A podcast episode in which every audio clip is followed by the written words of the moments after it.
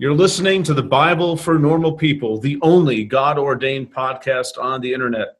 Serious talk about the sacred book. I'm Pete Enns. And I'm Jared Byas.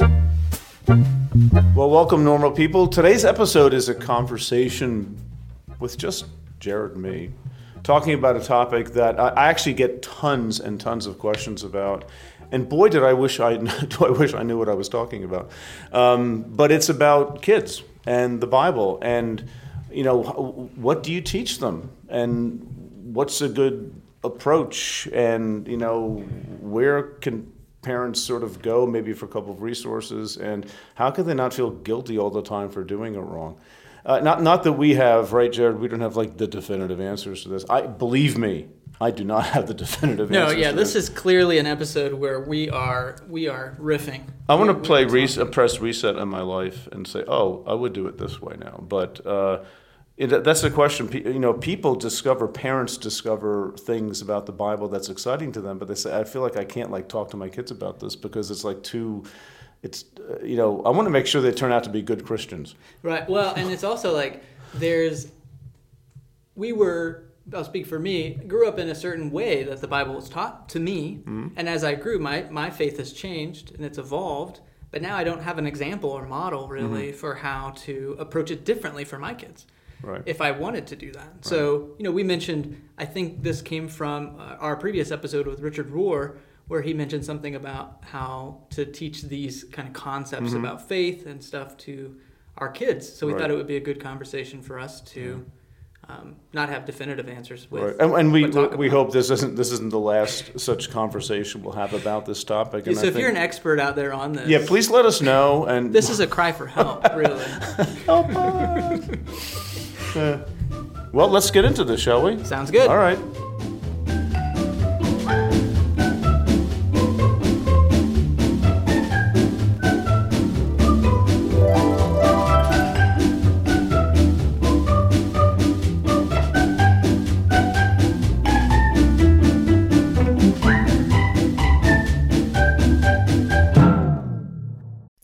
Introducing Bluehost Cloud, ultra-fast WordPress hosting with 100% uptime. Want a website with unmatched power, speed, and control? Of course you do. And now you can have all three with Bluehost Cloud, the new web hosting plan from Bluehost. With 100% uptime and incredibly speedy load times, your WordPress websites will be dependable and lightning fast on a global scale. Plus, your sites can handle even the biggest traffic spikes without going down or lagging. And with Bluehost Cloud, you get 24 7 WordPress priority support, meaning you're connected to WordPress experts anytime you need them. Not to mention, you automatically get daily backups and world class security. So, what are you waiting for? Get Bluehost Cloud today by visiting Bluehost.com. That's Bluehost.com. Well, it's that time, folks. It's time for us to talk about microdosing. Microdose gummies deliver perfect entry level doses of THC that help you feel just the right amount of good. Microdosing can help you get into a relaxed, focused zone easier and stay there longer. It has benefits for workout recovery, sleep, anxiety relief, boosting creativity, and even pain relief. You know, Jared, I have a really good friend of mine who saw that I was taking microdose gummies and she said, Can I try some? And so I, I gave her some of the sativa strand. And she said it has made such a difference for her at work and just in general, just feeling more alert and more focused. And it's quite amazing. So get 30% off your first order plus free shipping today at microdose.com. Promo code normal people. That's one word. It's available nationwide. That's microdose.com. Promo code normal people for 30% off and free shipping. Microdose.com. Promo code normal people. Hi, folks. Our topic today is teaching your kids Bible, which for, for Jared and me, that's an easy topic because we're so good at it. We've. Oh, absolutely my, my kids are just awesome. They just are. They've memorized the whole Bible. Yeah, they're pretty much perfect. Yeah, and you know, by age thirteen, that's the only way. That's how they earn privilege to get out of the house. Actually. yeah, my, my, kids were perfect until they turned two, and then started falling apart. After they had it memorized by two. That's that's so impressive. But all kidding aside, see, this is a question that I get a lot, and Jared gets as well. Like, the stuff that we we talk about about exploring the Bible and not taking answers at face value, but maybe digging deeper and, and talking to others who think differently as a way of learning and even communing with God. That's great. And what can we do with our kids though? And how how can we teach our kids Bible? And I think that's a very vital question and one that again is not always talked about as much as it is sort of assumed you're going to do certain kinds of things a certain way. Yeah, I think there's a lot. You know, one of the challenges is we go through our own journey of faith, and sometimes it's a struggle and it's a fight, and then we come out feeling refreshed and renewed and feeling pretty confident um, in a lot of things, and then we look back and realize we have kids mm-hmm. that how do you how do you parent through that. I mean, they haven't gone through those struggles. So the way I read the Bible now is so nuanced mm-hmm. and it's so informed by these concepts like suffering and and it's complicated. Mm-hmm. Right. And so what do I do with It's my, an adult book is what it is. That's right. Yeah. yeah. So how do we bring our kids up in such a way that they don't have to go through for me at least the pain of unlearning a bunch of things about how to read the Bible or maybe you just have to go through the pain of that.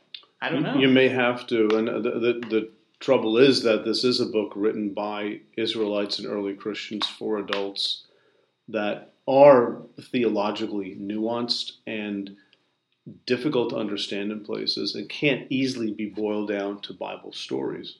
Yeah, I mean, my great example of that is, you know, reading Noah's Ark and as a kid, like it's the most universal story, and it's everywhere. Every doctor's office or dentist's office has little play sets of Noah's Ark. It has Ark. animals in it. Yeah, it's all animals. What they, they, what they leave out, they don't include. Maybe it's uh, sold separately, or the hundreds of people dying, like on the outside of the ark. Right, that's a different set.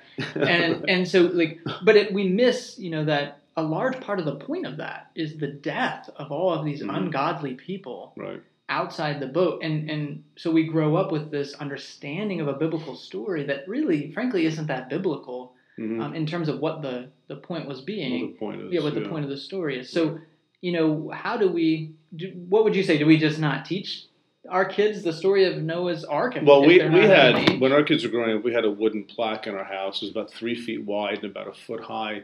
And it was this panoramic, almost cartoonish depiction of Noah's Ark and it was sort of up in the hallway someplace. You know, it's, it's what parents do with kids. Here's a Bible thing. It's got animals. Put it up on the wall, right? And you know, looking at it, it has a little saying underneath it: God's promises never fail. Well, a couple things to that. That may be true, but that has nothing to do with the story. And also, some some psalmists would disagree.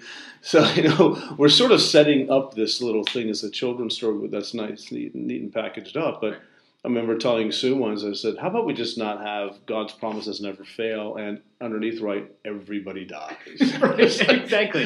By yeah. chapter six, God's had it already, you know, that you know that there's no I, there's no there is no solution other than everybody has to die and we've got to mm-hmm. start over.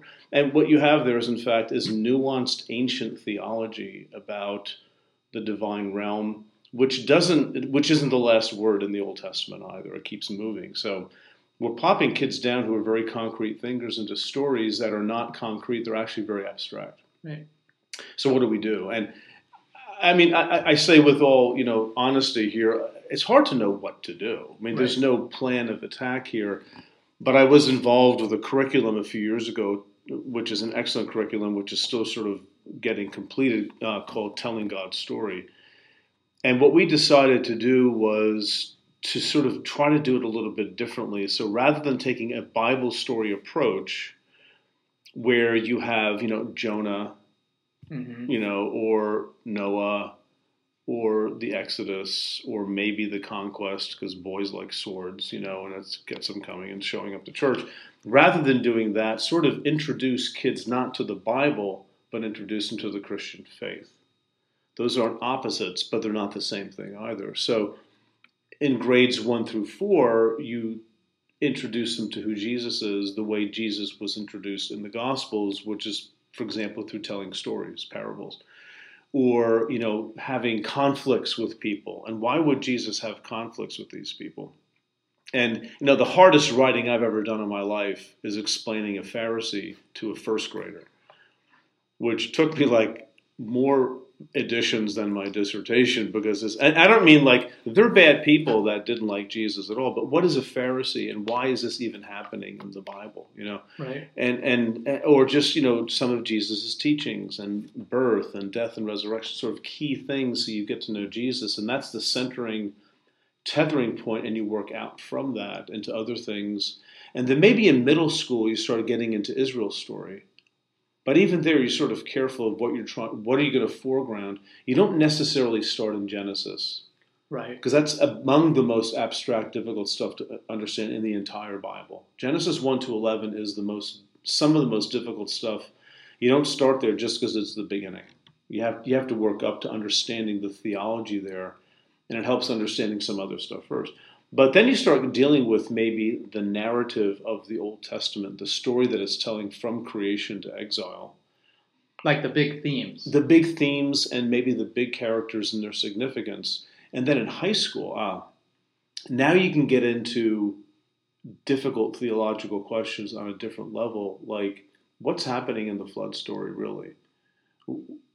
Did God tell the Israelites to kill everybody in Canaan and take their land? And what are different points of view? You start getting into basically more adult reading of the Bible rather than children's reading of the Bible, so that when they go to college, wherever they go, Christian or not, if they go to college, um, they are already well versed in understanding the difficulties of biblical interpretation, which means they're prepared to handle the Bible well. But the center is not know your Bible verses. It's know Jesus and sort of work out from that. That's your anchor. Yeah, that seems like kind of a paradigm shift because, at least how I was raised, you sort of uh, get indoctrinated in in the Hebrew Bible and the Old Testament Right. and all these stories, and then you have to fit Jesus in, Right. which may be like chronologically correct, Mhm. but really difficult to do. And what I hear is, you know, maybe turn it on its head. Right. Start with Jesus and and that story Mm-hmm. and understanding those points and themes, mm-hmm. and then you actually bring the Old Testament in through that lens. Well, I think if you have to choose, that's the better way. Now, the difficulty there is that the New Testament assumes That you know a lot of knowledge, That's right. but that's part of what can be explained briefly to children, and which is what we did in this curriculum. We would have a lesson that sort of explains a little bit of what might be in the background here, which mm-hmm. again is think this is hard to do for first and second graders, but you you pick your stories, you do something that can they can understand. But we also decided we probably needed to have a section before the children's lesson for the parents, because this is a paradigm shift for them as well to think differently about the Bible. That you know, listen, here's what's going on in the background here in the Judaism of Jesus' day and the Old Testament background to this. This is why this parable would have significance would have been understood in a certain way that might be different than how we're used to hearing it. That's the basis for the lesson that we're giving the kids. hmm So, you know, they're they're already at a young age being taught, for example, that this isn't just stories.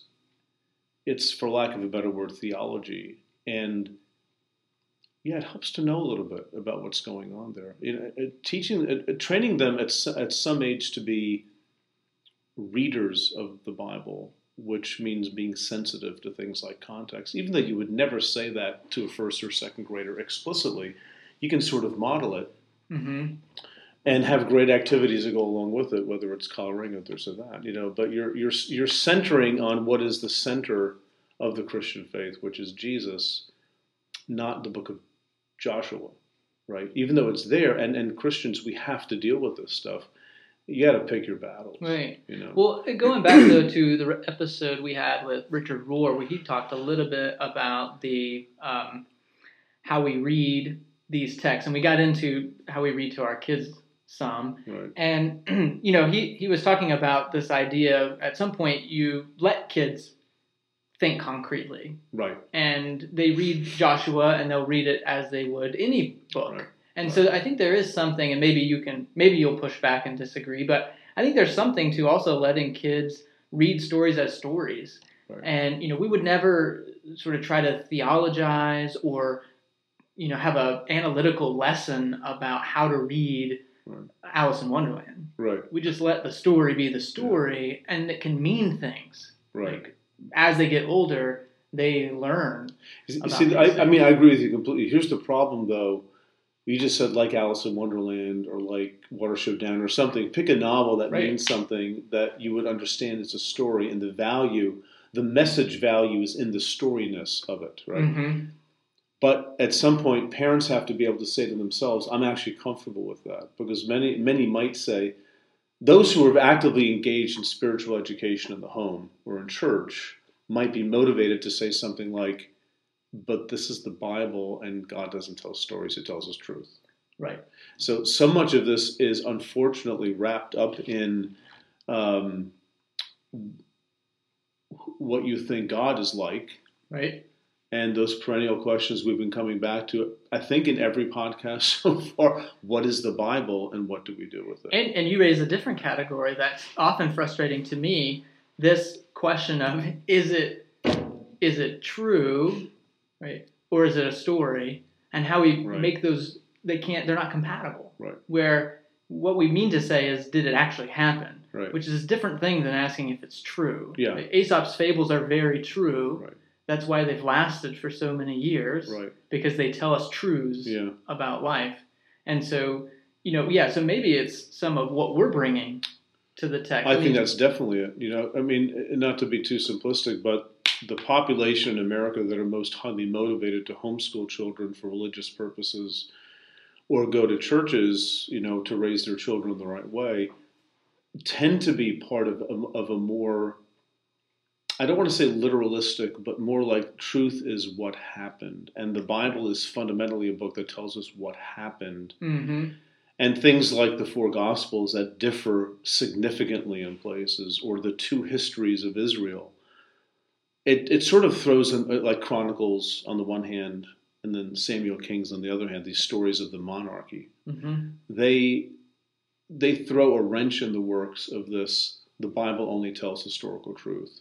The story you see both chronicles and samuel kings are true for their audience for what they're trying to say. They do not say the same thing about israel's history. They're both true are they both historical they both have a historical impulse mm-hmm. but they're not giving you videotaped history they're giving you a, a preacher's interpretation so to speak of history for the value of the people who are reading it Right. and you know, if you come at the Bible that way, how you present it to children, you might relax a little bit more. You know, like I have to make sure they're right doctrinally, or just maybe trust Right. them to God and let them let them grow and and be honest with their faith and and be able to ask their questions. You know, when kids feel like they can't, kids question all the time.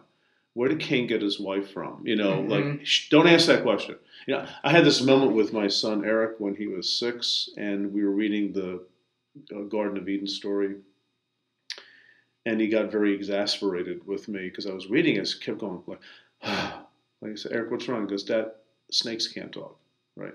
So that's an honest question that he asked, and I'm, you know, at first I was rather alarmed that he would dare. I mean, I teach Old Testament. How dare you say that? And plus, God might be listening, so you might want to keep your voice down, right? Mhm. Uh, but instead of, uh, you know, uh, encouraging that, saying, yeah, they actually don't. So, what does it tell you about this? You don't, you don't have to believe this as something that happened in videotaped history. But there's some. What's the value? Why is this story being told this way? Otherwise, it's no different from you know Saturday morning cartoons. They just don't have any. Like, why bother? I don't believe in Scooby Doo anymore. Why should I believe in a talking serpent? A calling is a powerful thing. It's a very strong belief that there is something bigger for you. It's about who you are and where you're going in life. You may be in college, you may be halfway through a career, but you want something different. There's a place for you at Union Presbyterian Seminary where students are prepared for a call to ministry. At Union, you will find a diverse community. You'll find students from different denominations and professors who will listen to you and challenge you. You'll find people who help you find your own path. You'll find a school where financial realities matter. Union offers generous financial aid and it meets you where you are with three different platforms for learning residential, online, and hybrid. You'll find a world class faculty who will invest in you, a community long after you graduate that supports you and equips you for service and for leadership. Safwat Marzouk, who has been on the podcast here on the Bible for Normal People, is a faculty at Union Presbyterian Seminary and is slated to write one of our upcoming commentaries. It's no secret, if you're a listener to the podcast, how much P and I have relied on our seminary education and how much that has shaped our view of the world and all of our work here at the Bible for Normal People. It's your call. Respond with Union Presbyterian Seminary. To learn more, go to upsem.edu or email admissions at upsem.edu. Did you know Fast Growing Trees is the biggest online nursery in the U.S. with more than 10,000 different kinds of plants and over 2 million happy customers in the U.S.? They have everything you could possibly want, like fruit trees, palm trees, evergreens, houseplants, and so much more. Whatever you're interested in, they have it for you. Find the perfect fit for your climate and space. Fast Growing Trees makes it easy to order online, and your plants are shipped directly to your door in one to two days. And along with that, their 30 day Alive and Thrive guarantee is amazing. They offer free plant consultation forever. We got our bushes in, and you can tell I don't know what I'm talking about because I just called them bushes. But we got them in last night. And Fast Growing Trees knows what they're called. That's the Exactly. whole point. It comes with this placard that tells you exactly what to do, like you were in fifth grade, which is the exact instruction level that I needed. And it was very easy to follow. We loved the process. This spring, they have their best deals online, up to half off on select plants and other deals. And listeners to our show get an additional 15% off their first purchase when using the code NORMALPEOPLE at checkout. That's an additional 15% off at fastgrowingtrees.com using the code NORMALPEOPLE at checkout. Fastgrowingtrees.com code NORMALPEOPLE. Offer is valid for a limited time. Terms and conditions may apply. Right, right. Yeah, and, and you know, to that, I think that's where, in particular, my wife with our kids, she gets uh, frustrated when our kids ask that question. Like, we want to actually instill in our kids this sense of imagination that they're not so that they're already not going to the text at that age and trying to sort of pick it apart Right. and ask these questions because that came from somewhere. Mhm. Um, that that would even be the question that you would ask, like, well, snakes don't talk. Well, if you're in a world or a universe like Middle Earth, you know, where these things where these things happen, well, sure they do, right? Mhm. So expanding our imagination, I think that's that the balance. I think for me, the the literalist interpretation or the the focus on did this actually happen in some ways is similar to more a more scientific approach where Mhm. you're approaching it either way Right. to sort of dissect it Right. rather than having an imagination and entering into that world and just Mhm. kind of exploring that world. Well, I mean, it's not coincidental that the rise of the Bible has one historical meaning and European science sort of parallel. They they arose at the same time after like the Reformation Right. in Europe, and that's and we're still very much struggling with that, and it comes out with what we're expecting of our kids, even you know, because kids do. I mean, ironically, kids are very concrete. Right. So you don't want to get to like deep theological nuances about the flood story. Maybe just don't read it right now, you know. But on the other hand, kids also have think have this instinctive attraction to stories and the Mhm. value of stories that don't need to be explained. And to ask them, do you think this actually happened about some story that means a lot to them? It's like they're not even asking that Right. question. It's They're just affecting them introducing that deeply. category. Right. Right. And not to say the Bible is just stories like Aesop's fables, but in places it is. You know, that's just it. it. It's not things that you would see happening if you were there. There's no there to be at. You know, and and you know, you then you're preparing them for lifetime, not just of exploring their faith, but of also thinking that maybe God's actually okay with this, and I'm not the only one exploring these kinds of questions. And to sort of set that at a young age is, I think, very important. But it takes wisdom to know how to implement it in the case of your children, because children are all mm-hmm. different. That's why parenting is a hard job, and there's no script that tells you what to do. You just have to sort of figure it out. But if the intention is to raise joyful worshipers of God and not ones who are always afraid of making a misstep, you know, and those are the kids who like get out of you know the, those are the statistics hmm when they hit 15 or 16 they're done Right. Yeah. because they see through it and it's like i don't want to live this way and i don't see the benefit of it Yeah, were you able, you know, when you were you were at a different phase, I think, in your faith journey when your kids were young.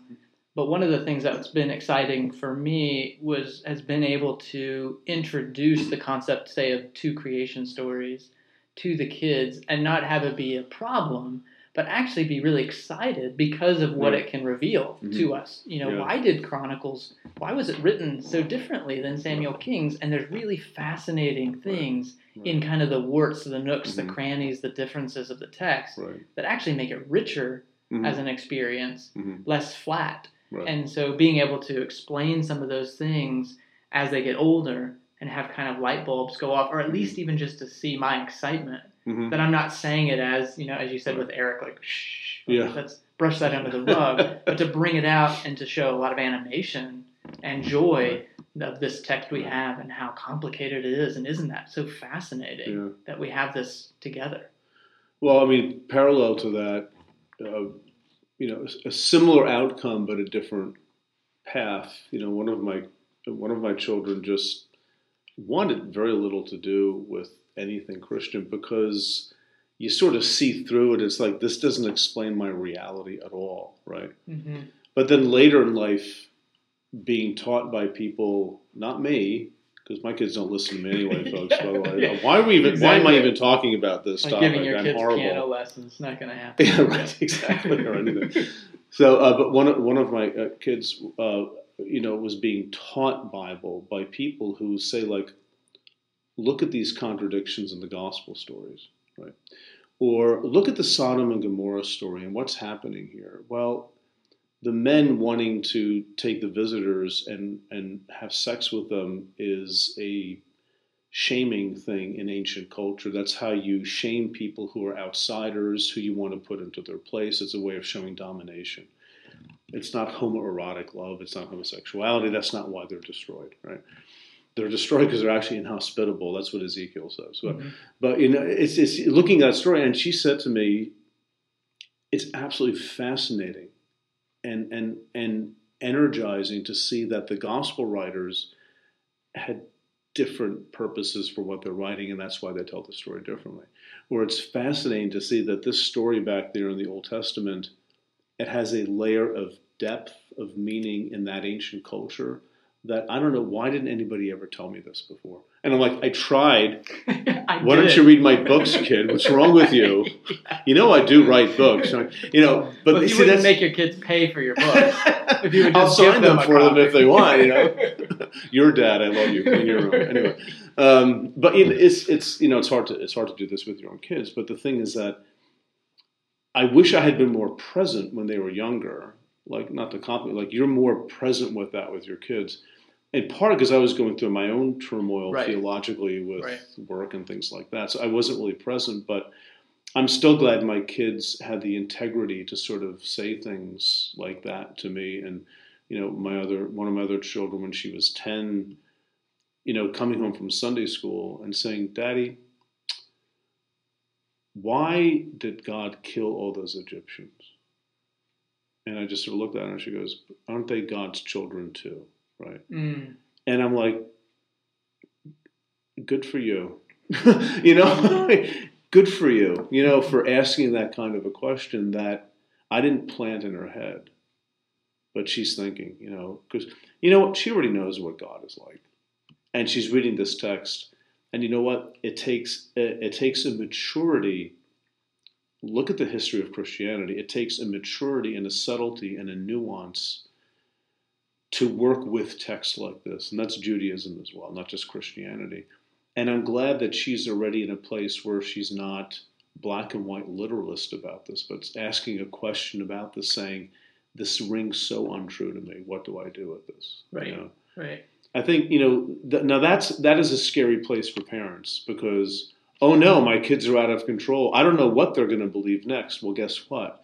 You know, right. you don't. You don't. You cannot. And when you try to control your kids, it works for 10, 12, 15 years. But as soon as they drive, or as soon as they go to college, yeah, Mhm. they're done. Right. And and so what do you do? I mean, that, and and how does spiritual education and training feed into preparing them to live as independent adults who appreciate and understand ambiguity and the search for truth and seeking after God instead of and having it be sort of thing that immerses their lives all around rather than just mm-hmm. this compartment where you go to church and you meet the same people and you say the same things and you have all the answers and then the rest of the week it's like I just have to keep quiet. This works in that bubble, but it doesn't work anyplace else. Right. You know? Right. It, it's not a paradigm that explains the reality. Right. What can we do with kids? I mean, I'm asking rhetorically, but what can we do with kids to help them be explorers of their faith, which they're going to be anyway?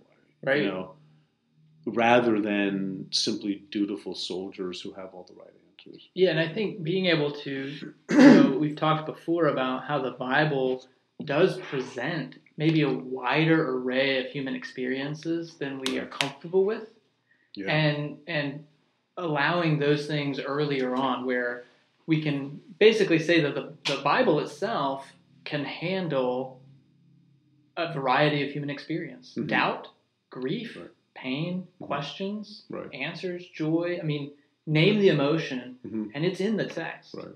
Name the question, and we'll find it. And, Right. and so, being able to present the faith not as one where, you know, this is the goal that we're setting ourselves out for, and you were measuring ourselves against how far up or down the scale we are, but it's a container that Mhm. can hold no matter where you go, Right. no matter what questions you have. Right. There's a commitment that we have to the text, to the faith community that can hold you. Mhm. And so being able to, and then as parents, being able to model that Mhm. with, and, and we said this in, had before, you know, where we have to be okay with our own faith journey, Mhm. or else their questions will intimidate us or threaten us. Right. And that's not a place you want to be, in my experience as a parent, Right. to sort of Go to project your our own fears, right, onto onto our kids. Right. So You know, I, and, and and then that fear thing brings up something. And I, I mention this probably every time I'm in front of a microphone, but um, Walter Brueggemann has this great way of thinking about the Bible that there's a main testimony where things are working out. This is what God is like. This is what you do. If you obey, you're blessed. If you disobey, you're punished. Then there's this counter testimony. I think that probably I'll say this. I'll probably get in trouble for it. In the evangelical fundamentalist world, at least of America that I'm familiar with, we teach our kids out of the main testimony only. This is how it works. These are the rules. And you know, I'm years ago talking to a young father at a meeting, and he was a, a, young biblical scholar, and he was telling me with great pride, and I understand this, but with great pride, how he and his family they're having nightly family demo- devotions going through the book of Deuteronomy. And I felt like saying, let me know what happens when you get to chapter 20, which is go kill everybody, you know. And some things are just not meant for children, I think. Mm-hmm. And there's a whole theology around Deuteronomy where you sort of locate statements like that that children will not understand or appreciate. I think there are some things in the Bible you just shouldn't be discussing with children, mm-hmm. and and the violence of God and the sort of you know black and white. Here's the choice. You know the the, the blessings and curses at Right. the end of Deuteronomy are horrendous to read. Mm-hmm. Every there's even one, one line it's like and everything that i haven't mentioned is going to happen to you too. It's like everything you're going to eat your own children. You're, you're going to see your, your wife and children taken away by others you know? It's like this is what god is like. Well you know if, if you take a step back and see deuteronomy in its context and what it's trying to do it's somewhat of a political statement for the israelites after you know the, the, the breakup of the monarchy north and south. This is sort of a southern thing and You've got Assyrian dominance in the background, and Deuteronomy looks like the treaties of the Assyrian world. And so, this is sort of a political religious statement for the Israelites that the Assyrians are not your rulers, God is your ruler. You have to trust God. And, you know, the same kinds of blessings and curses you might find in treaties of the ancient world, you sort of see in Deuteronomy. There's a, there's a historical context where this makes sense. We don't share that historical context. You're not going to teach your eight year old that historical context. Well, but I think, you know, to that point, this also goes back even higher level to what is the Bible, because if, Mhm. if the text is there to sort of teach us moral lessons, Yeah. if that's what the Bible is, then everything you just said about the context of Deuteronomy really is irrelevant. Right. It's not really actually important. Yeah. What's important is to Except it draw is. these like really practical Right. lessons that I can package for my eight year old so Yeah. that he can live a moral life. Right. So, you know, even going back to that question of what is the Bible is important hmm before we even talk about how we talk to our kids about it. Exactly. And again, that's that is that's one of these subtle things that it's you can't expect every Christian who's raising their kids to have thought deep the, theologically about the nature of Scripture, right? Right. And that's why I mean materials might be helpful for some people, but I think more importantly is church contexts where what are they actually teaching, and what's what is the faith that is being handed down from generation to generation? Is it the, a faith that has is is about fear? Is about you know God will get you, kids, if you don't do the right thing Right. The Right. disciplinarian, God's the, vice principal. or the drunk uncle Mm-hmm. who's going to be, you know, slam on you. I mean, just be. I mean, Deuteronomy really overdoes it. Just read chapters what 28, 29. It's like into 30. It's like okay already. I mean, we. I have my students read that out loud in our Torah in our Pentateuch class. It's like enough of this already. It's like well, we have to talk about why this is there. At that age, they can actually do that. We can talk about those nuances of the text. But young kids, you know. Um, But even that with the, you know, you, you talked about Brueggemann's counter testimony. Like, so Deuteronomy has this very rigid kind of black and white. Right. If you do it well, you get these blessings. Mhm. If you don't, you fail, you get these curses. hmm But there are parts in the Bible where that is actually rejected. Yeah. And so being able, if it's like, okay, well, if you're going to teach your kids that, you might want to show this other side, um, this counter testimony. But that's more that's more difficult and nuanced and right, Right. it's easier just to have the storybook rule book mentality for kids than the subtle theological literature mentality. Mhm. Right? I mean Job is is the example of that where Job is suffering and his friends say, What did you do to deserve it? And Job says nothing. And Job winds up being right at the end of the book. But his friends aren't bad people. They're they're getting this from the tradition which says if you're faithful, if you worship God alone and not other gods, you will be blessed. If not, you will be cursed, Mhm. right? And one of the curses in Deuteronomy is boils from head to toe, which is what Job has, right? So Job is experiencing covenant unfaithful curses, right. but he's saying, I didn't do anything. hmm So his friends are somewhat justified biblically. They're they're reading the main testimony, Right. And Job is the you know the counter testimony saying that's not true, and that, those are both in the Bible. Well, now you're just going to confuse kids. Mhm. Well, you actually you might be. right. So maybe don't even go there right now, but Mhm. wait till they have problems and and and learn the center of the Christian faith first, which is Jesus, which is not easy either. Jesus does some difficult things. But that's okay. I mean, I think that's a different level of of, of, of discomfort for young children than, Mhm. than going right for like theodicy or something. Right.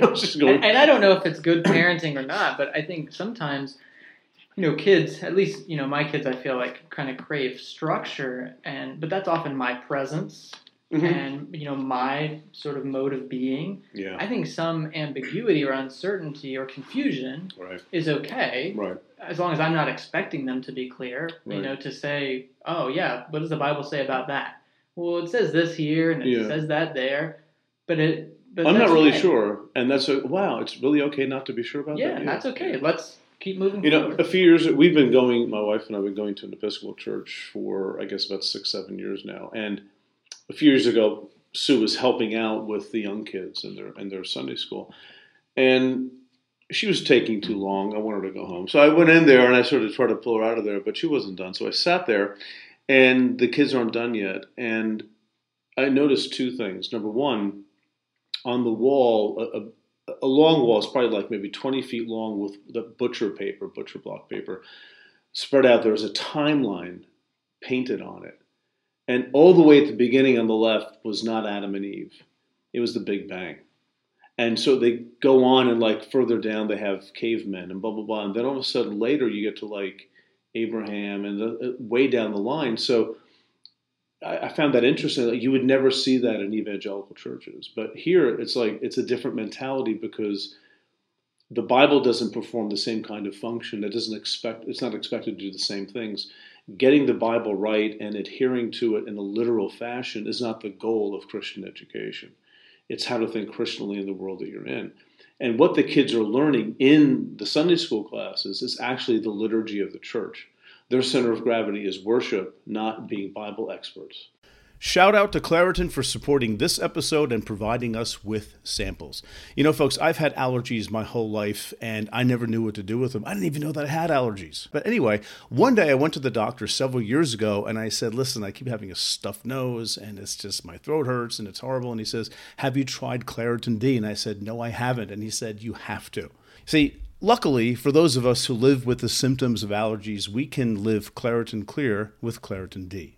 This double action combination of prescriptive strength allergy medicine and the best decongestant available relieves sneezing, a runny nose, itchy and watery eyes, an itchy nose and throat, and sinus congestion and pressure with ease. You know, I've been taking Claritin D for my allergies for about 15 years, and it's been an absolute life changer. I can go for hikes without my eyes watering like a fountain. I can speak without feeling like a frog has jumped into my throat, and my nose isn't stuffed all the time. Ready to live life as if you don't have allergies? It's time to live Claritin Clear. Fast and powerful relief is just a quick trip away. Ask for Claritin D at your local pharmacy counter. You don't even need a prescription. Go to Claritin.com right now for a discount so you can live Claritin Clear. Use as directed.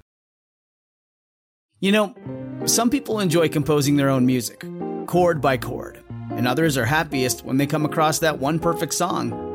Work is not a lot different than that. Whether you prefer building your own workflow or using a pre made template, with Monday.com, you and the team can work in a way that's comfortable for everyone. Tap the banner to go to Monday.com and build your own amazing workflow or find an awesome template. No judgment. Mm-hmm. But it's always engaging the Bible in a responsible way.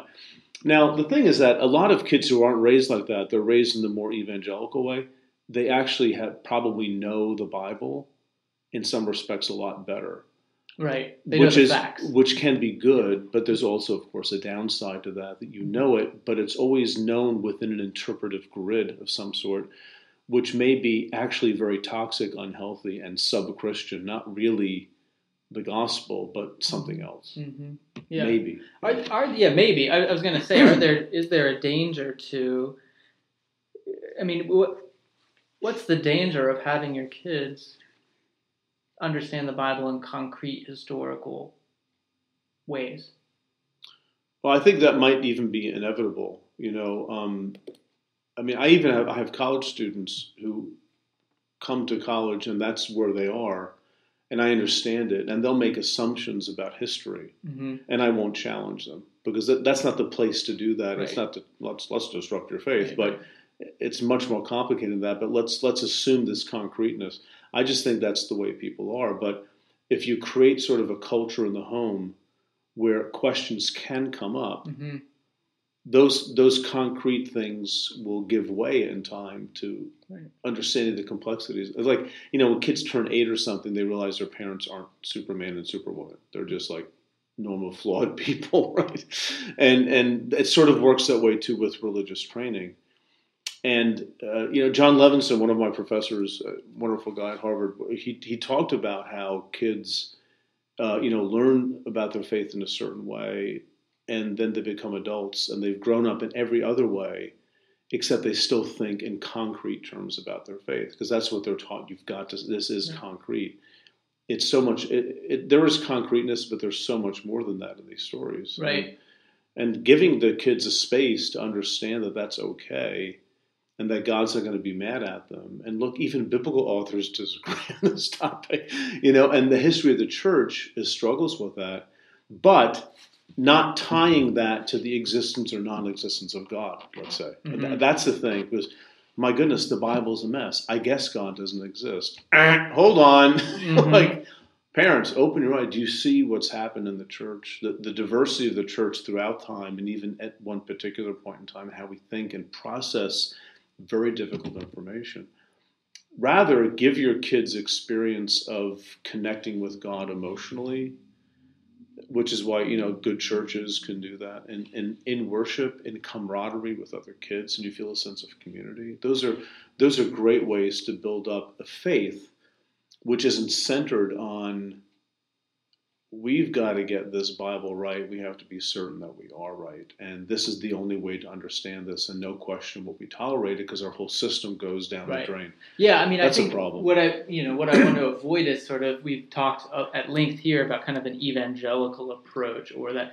But I think there's a way to hold the Bible, uh, thinking that things are historically accurate and that Mhm. sort of thing, without maybe the toxic side of that. Which I think is that's no true, questions yeah. are allowed. You know, we have to have it right. We have to have a certain. I know a lot of my evangelical friends who would still adhere to that Right. um, and and it produces a lot of fruit, spiritual Right. fruit in their life, and they, Mhm. you know. So I don't know if those necessarily go hand in hand. Yeah. No, I don't think they do. I think you're right because a lot of it is just personality types, you know, and you might be a concrete thinker without having been told by people you must be a concrete thinker. There's something wrong with you, right? So, Yeah. and I think that's fine. That's why you know, it's sort of like, you know, a, a classroom that I have of 30 or 40 college kids about the Bible. They all have different personalities and they process things differently. Our kids have different personalities. They process things Right. differently. You know, do your best. Let them let them grow as, as best as you can nurture them. They're going to be out of your life before you know it anyway. You're not going to control everything, mm-hmm. but let, let them go at their own pace. This is developmental, and kids development development different paces in different ways. And for some, it's okay to you know be very concrete, and you don't discourage that. But others are more abstract thinkers. I do think there are people who are just innately more abstract thinkers than concrete thinkers. Both are fine. Right. Both are fine exactly the way they are. You don't try to turn one into the other. Right? Mhm. But parents have to be very flexible and understanding of that fact of human development that you can't crank out cookie cutter Christians in your kids. You can for a while. hmm It looks really good when they're five or six or seven. They're winning, you know, Bible trivia things in youth group. But the time will come when, if they have personal integrity and if they have experiences outside of the home, they're going to start questioning that upbringing, right? And you can't keep your kids six or seven your whole life. It just won't work. Right. And and having that again, I, in this conversation, I've gotten more and more. I think of an understanding of how important it is for us as parents to be Mhm. able to hold those differences. So you know, where on no matter where we are, sort of how we interpret the Bible, being able to hold a space where someone in our family, our kids, our spouses, others, can question our understanding, have a different understanding, and Mhm. us allow that. Let Mhm. that space be what it is, Right. and Mhm. you know, making sure that again we're not putting our own baggage and our own Mhm. sort of fears Right. onto our kids, Right. and because I think you could easily have kids who would reject either one just Right. because of that pressure. Right. Um, and so making sure we're in a good place. Yeah. And are we confident and okay? Not certain. Right. We don't necessarily know, but are we in a good place? And I think that can go a long way. Right, and and being aware of yourself that's important. I remember the realization one day when I realized I'm not going to be happy until my kids are as screwed up as I am, Hmm. because then I know what's going on. But letting them go to figure things out on their own, right? That's a scary proposition. But you know, being aware of not imposing your fears onto your kids. I mean that this that's one reason why parenting is so hard. It's it's it's knowing yourself also while you're raising your kids and mm-hmm. you have such a short time with them and and sometimes I think like a parent's duty is to prepare their kids to make it through midlife. you know, where you don't sort of create all this baggage that they're going to have to get over. Right. And I think my kids have had midlife crises like in their late teens and early 20s. It sort of has happened for them then. And it's sort of it's nice to sort of see that they're asking questions at that age about themselves that I wasn't asking until my like early mid 40s. right. You know, it's like, okay, there's let's see where this goes. Where's it going to go? Aren't you worried? I have no idea where it's going to go. I can't be worried. That's not my job at this point. You know, mm-hmm. so and that's you just you know I, I, guess you have to trust God at some point with your kids. I really think it comes down to that that you, you entrust them. You do the best that you can. You're always looking into yourself to see how am I doing? Is this a good thing? What's motivating me? Why am I so afraid right now? Right. and and and what is actually frightening me is it that God will zap my child, right, Mm-hmm. for not getting the right answer on a theology quiz or something, for asking that question you shouldn't ask. Okay, what kind of a God do you believe in at this point, right? Right. But uh, speaking from experience, rarely do we as parents stop and ask those kinds of questions. And those that do, I think, are much, much better off.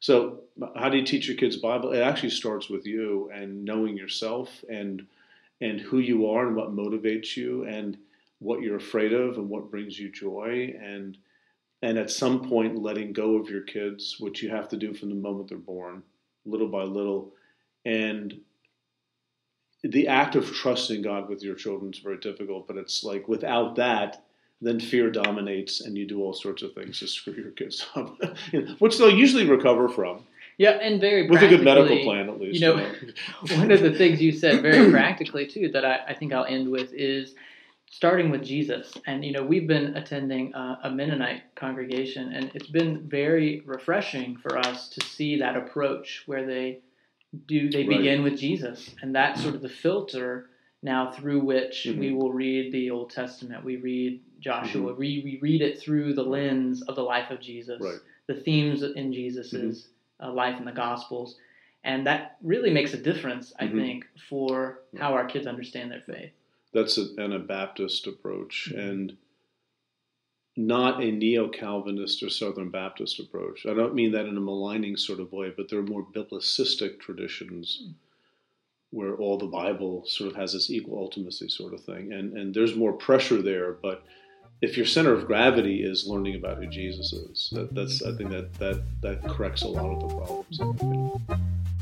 Thanks for listening, everyone. And just remember, uh, telling God's story, a curriculum that is out there that's being built that you might find very, very hopeful.